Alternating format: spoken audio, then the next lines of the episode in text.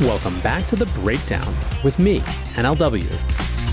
It's a daily podcast on macro, Bitcoin, and the big picture power shifts remaking our world. The Breakdown is sponsored by Nexo.io, Chainalysis, and FTX, and produced and distributed by Coindesk. What's going on, guys? It is Thursday, August 18th, and today we are talking about, well, everything from peak hawkishness narrative at the Fed to new proposed rules for crypto disclosures in the SEC to a number of other things. But before we get into that, one little note there are two ways to listen to the Breakdown podcast. You can listen on the Coindesk Podcast Network feed, which comes out every afternoon and features other great shows alongside the Breakdown, or you can listen on the Breakdown only feed, which comes out a few hours later in the evening. Wherever you're listening, if you would take the time to leave a rating or review, it makes such a big difference, and I appreciate each and every one of you. Lastly, a disclosure as always in addition to them being a sponsor of the show, I also work with FTX. So today we are hop, skipping, and jumping across the crypto space, but we're actually going to start with the Fed. Yesterday, the Federal Reserve published the minutes of its July meeting. These minutes historically aren't nearly as impactful on markets as are its actual FOMC decisions, right? Its decisions about how it's going to change interest rates or its decisions about whether it's going to buy or sell assets. Because really, the purpose of these meeting minutes is really just to give a sense of what the conversation that led to the decisions was about. This year, however, markets have been paying extra close attention. And the reason for that is in January, markets were surprised to discover that in December, the Fed was not just talking about finally raising interest rates as everyone assumed but in fact that they were talking about moving to a regime of quantitative tightening within the year. In the wake of the global financial crisis, there had been a long period between when they started raising rates and when they actually started balance sheet runoff. And in many ways, it was the release of those meeting minutes all the way back in January that started the decline that we've been on ever since. Now, since last week's surprise positive inflation report, markets have been fairly encouraged. The thinking has been that if peak inflation is behind us, perhaps so too is peak Fed hawkishness. Did the July minutes do anything to confirm or deny this? Frankly, it didn't give us all that much that was new. There was agreement broadly among Fed officials that at some point there was going to need to be a slowdown in the pace of tightening. In Fed speak, quote, as the stance of monetary policy tightened further, it likely would become appropriate at some point to slow the pace of policy rate increases while assessing the effects of cumulative policy adjustments on economic activity and inflation. End quote. Indeed, there was even the risk of over tightening, or again, as the Fed puts it, quote, many participants remarked that in the view of the constantly changing nature of the economic environment and the existence of long and variable lags in monetary policy's effect on the economy, there was also a risk that the committee could tighten the stance of policy by more than necessary to restore price stability. Now, markets had been down before the minutes came out, and on the news they rebounded slightly, so the view is positive ish. Really, everything here felt in line with the vibe that the Fed has been projecting, aka, we're going to let the data lead. The Fed remains chiefly concerned with not letting inflation expectations become entrenched.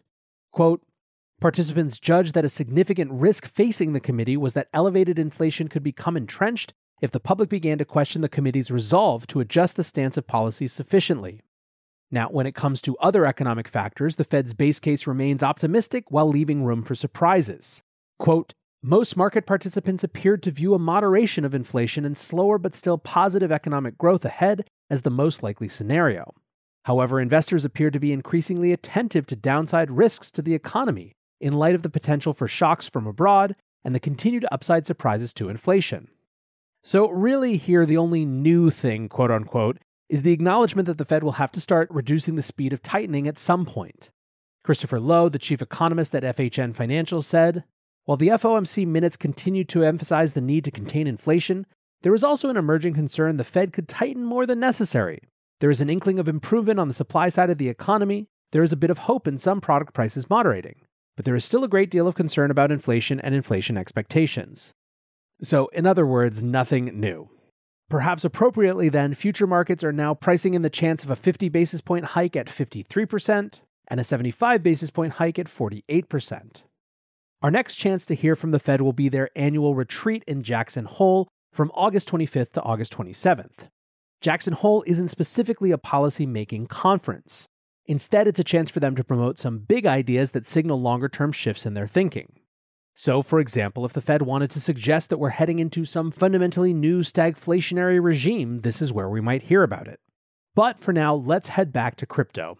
We're going to talk some professional moves, some institutional news, and some really weird stuff out of Canada. First, a couple of the professional moves industry insiders are making. This is a part of every bear cycle. People leave, join elsewhere. What's interesting for us to look at is where the flow is. Are crypto people actually abandoning the industry, or are TradFi folks still coming in? I remember in late 2018, the number of people from LA in particular who left crypto to go quote unquote pursue their true passion in cannabis or whatever was like all of the LinkedIn posts I had. Anyways, who is moving and shaking this cycle? Well, Genesis saw a big shakeup this week. They were one of the harder hit institutions from the Three Arrows Capital debacle, and last month they filed a $1.2 billion claim. Yesterday, Genesis announced that its CEO, Michael Moro, would be stepping down. Additionally, the 260 person company is cutting approximately 20% of its workforce. A current executive, Derar Islim, will be stepping into the CEO role temporarily while a full replacement search is conducted. Now, at the same time as this announcement, they also announced that they had added former Point72 Asset Management President Tom Conheeney as board member and senior advisor, and they also added a new Chief Risk Officer, Chief Compliance Officer, and Chief Technology Officer. So this seems pretty clearly to be the fallout of the summer. You have a CEO who oversaw a fairly huge blunder leaving, while new risk and compliance officers come in. This is a shoring up of executive roles with the goal of presumably preserving confidence with customers and clients. This is a completely natural part of this process of the cycle. So, is there anything more bullish out there? Yes, there is. One of the big themes of the last bull run was people moving over from Web 2 and Wall Street into crypto, and we got a great high profile example of that earlier this week. Arbitrum is a scaling technology for Ethereum developed by a company called Offchain Labs. On Tuesday, they announced that they had hired their first chief marketing officer, and they nabbed him from Amazon. Andrew Saunders was previously the head of Amazon's global brand marketing team, where he focused on entertainment and cultural marketing. Prior to Amazon, he led brand strategy for Tastemade, was the VP of content innovation at NBC Universal, and co founded the Creative Artists Agency or CAA's brand partnership division. So, this is someone with some serious brand marketing, entertainment, and talent chops. Obviously, that's the type of acquisition into the crypto space that we like to see. In times like these, security of your assets should be your number one priority. If you want to offset risk as much as possible and still stay in crypto, you need a trusted partner by your side. Nexo is a security first company that manages risk by relying on mechanisms such as over collateralization, real time auditing, and insurance on custodial assets. Learn more about Nexo's reliable business model and start your crypto journey at nexo.io. That's nexo.io. Eager to make more informed decisions around crypto? Chainalysis is here to help. Chainalysis demystifies cryptocurrency by providing industry leading compliance, market intelligence, and investigations support for all crypto assets. For organizations like Gemini, Crypto.com, and BlockFi, Gain unparalleled visibility and maximize your potential with the leading blockchain data platform by visiting us now at chainalysis.com slash Coindesk. The breakdown is sponsored by FTX US. FTX US is the safe, regulated way to buy and sell Bitcoin and other digital assets with up to 85% lower fees than competitors. There are no fixed minimum fees, no ACH transaction fees, and no withdrawal fees one of the largest exchanges in the US. FTX US is also the only leading exchange that supports both Ethereum and Solana NFTs. When you trade NFTs on FTX, you pay no gas fees. Download the FTX app today and use referral code BREAKDOWN to support the show. Let's keep moving and talk institutional news. On Wednesday, the SEC proposed an amendment to Form PF which is a form by which registered investment advisors disclose information about securities holdings. The CFTC is currently looking at similar amendments. The idea would be to require funds with at least $500 million in AUM to disclose, among other things, crypto exposure. The updates to this form would also require large funds to report specific asset concentration, leverage, and more. The information would not be public, and the goal would be to avoid a systemic risk issue. One of the fears that permeates regulators is that a firm like Bill Hwang's Archegos would get way too levered in crypto, see some volatility they couldn't handle, get margin called like crazy, and through the liquidation process, transfer that crypto volatility into traditional markets. Now, one thing I feel pretty strongly about is that if the financial stability concern with crypto is about hedge fund opacity, then it's not really about crypto. If we want to do something about it, we should focus on the opacity of hedge funds and not on crypto itself, which is just the asset. So, on principle, then, this is a discussion that I think is comparatively positive relative to a lot of crypto regulatory discourse. However, the SEC commissioner I am most inclined to agree with, Hester Peirce, thinks that the new proposals are overreach. She calls the new expanded questions nice to know but not need to know, and effectively accuses them of mission creep.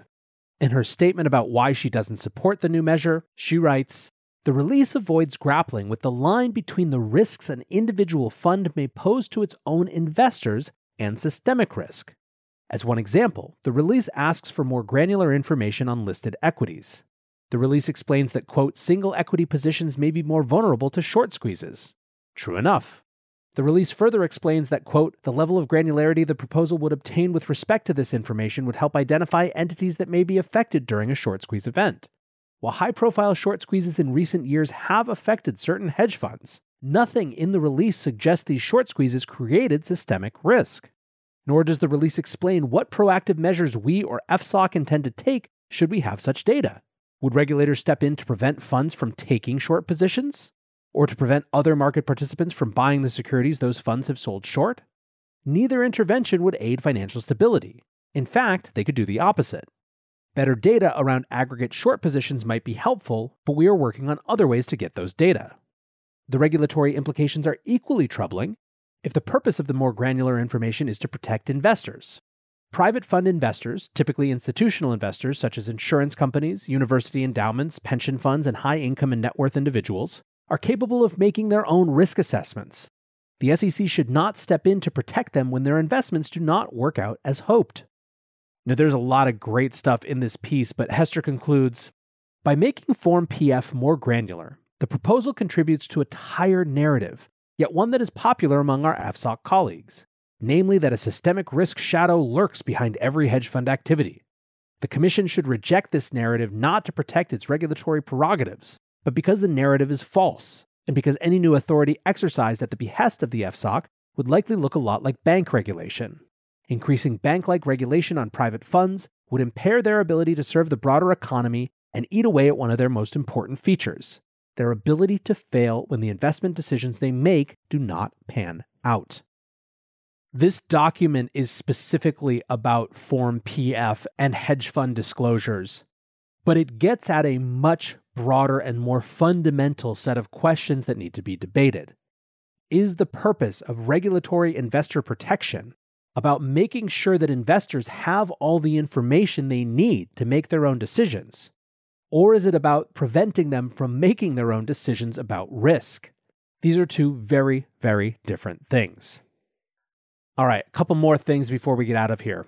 An academic study from the University of Technology Sydney is arguing that between September 2018 and May 2020, front running, aka insider trading, occurred at 10 to 25% of new listings on Coinbase.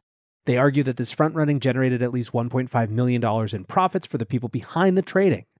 Right now, there is, of course, a formal case around insider trading going on where the Department of Justice charged a former Coinbase product manager, along with some accomplices, with wire fraud around new listings. Interestingly, those charges have been discussed more in the context of the SEC piling in with accusations that nine of the tokens were securities. This new study has not yet been peer reviewed, and who knows whether it's true or not. Still, I think it's an important note that if we are trying to be better than traditional finance, front running, insider trading, whatever you want to call it, has no place in this industry. More positively, two more nine figure crypto funds were announced yesterday. Shima Capital raised $200 million for its first early stage VC fund. Founder and managing partner Yida Gao is looking to fill in the gaps that have been left behind by the swelling in size of other firms like Paradigm. Quote, There's been crypto funds that have grown and ballooned in size to billions of dollars of assets under management. It's hard for them to invest in the earliest stages of Web3 founders. We think that's an area that we can add the most value. Shima will be focused on pre seed and seed rounds with checks ranging from 500,000 to $2 million. And as we were discussing the other day, they're following the trend of building a different type of VC firm with more than half of the team focused on post investment operational support.